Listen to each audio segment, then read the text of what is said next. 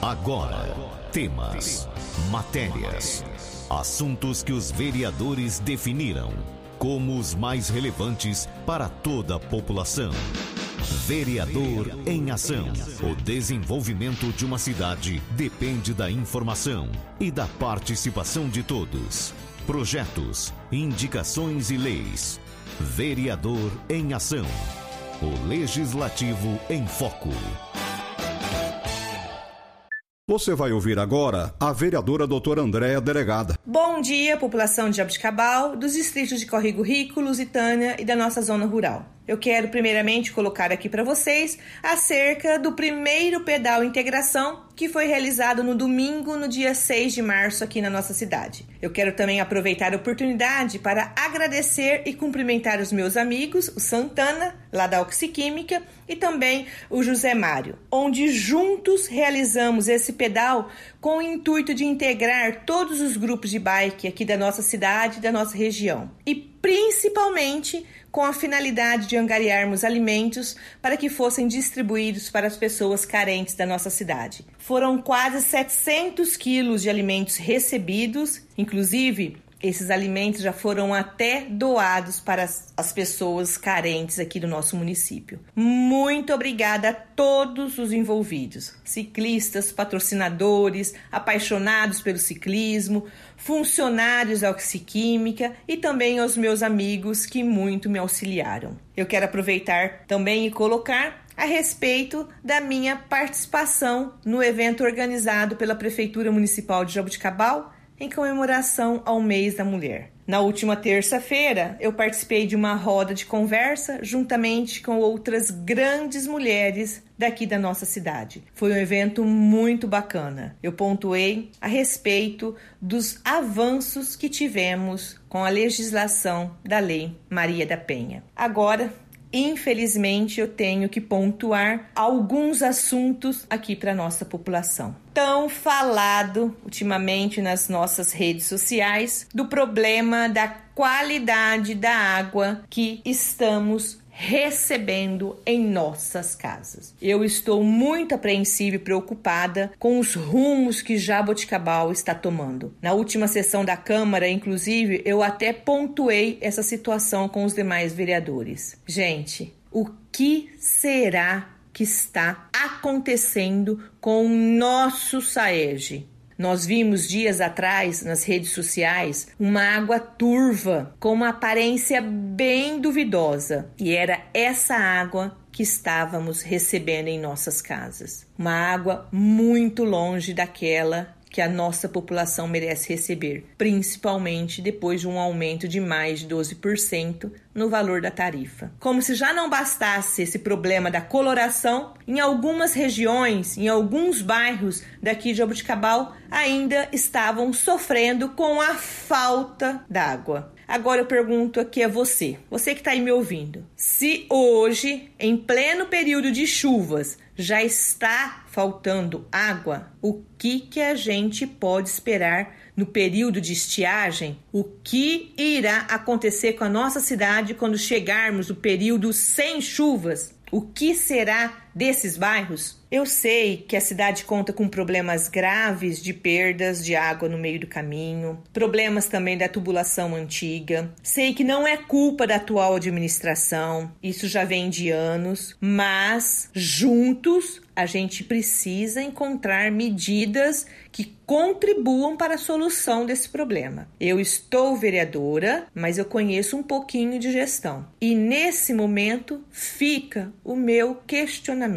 Será que o SAEG está realmente tendo uma boa gestão? Eu sei também que existem ótimos funcionários lá na autarquia. Mas será que esses funcionários, principalmente os mais antigos, os mais experientes, será que eles estão sendo ouvidos quando aparece esse tipo de problema? Passou da hora de explicar para a nossa população o que realmente falta para que tenhamos uma água de qualidade na nossa torneira, porque temos sim funcionários competentes e comprometidos. Então, está na hora de começarmos a cobrar a atual presidência do SAEG para que faça a tão esperada gestão como foi prometida. O que não pode e a população não merece é ter uma água na qualidade que estava chegando dias atrás na torneira dos lares de Jaboticabal. Outro assunto que eu também não posso deixar de abordar aqui com vocês é a respeito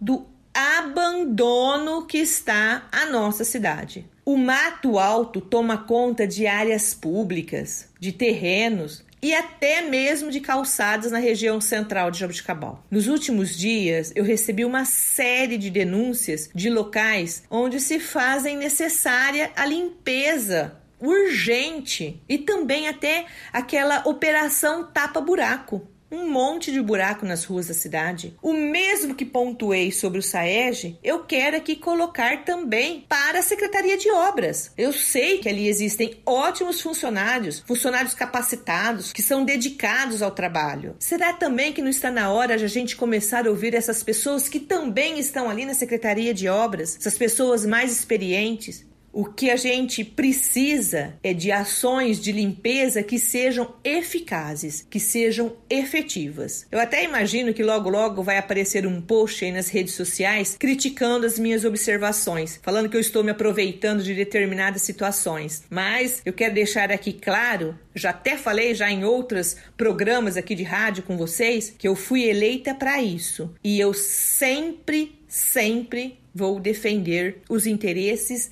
da nossa população. Até quando a gente vai ver a nossa cidade com esse ar de abandono? Outra coisa que eu queria pontuar é que eu recebi a resposta de um requerimento que me deixou um pouco desesperançosa. Lembram-se da ponte lá de Córrego Rico?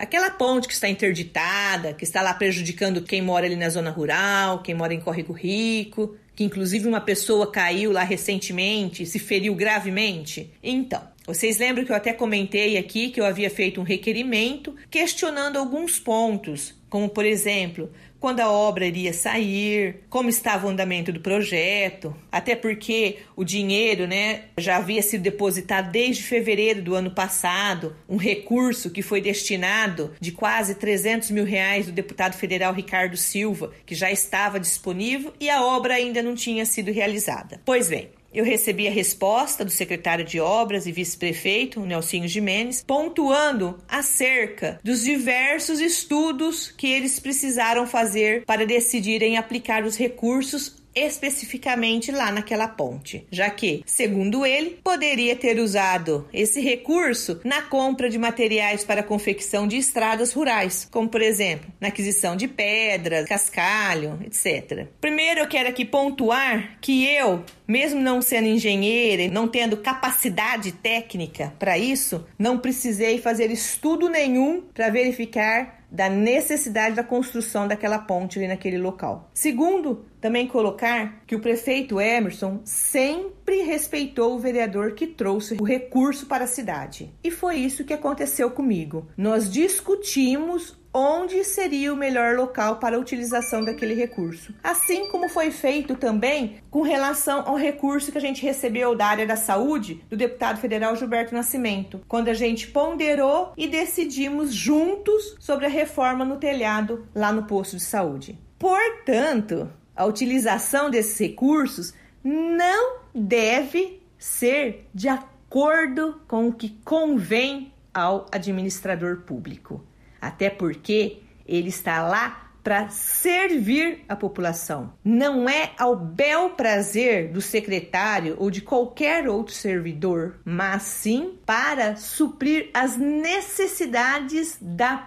população. Tem gente com dificuldades para chegar lá no distrito. Tem gente com dificuldades para chegar ao trabalho. Teve inclusive quem se machucou e caiu da ponte. Vocês lembram disso? Também foi respondido que o processo segue todos os preceitos legais e que a entrega deve acontecer agora no mês de abril de 2022.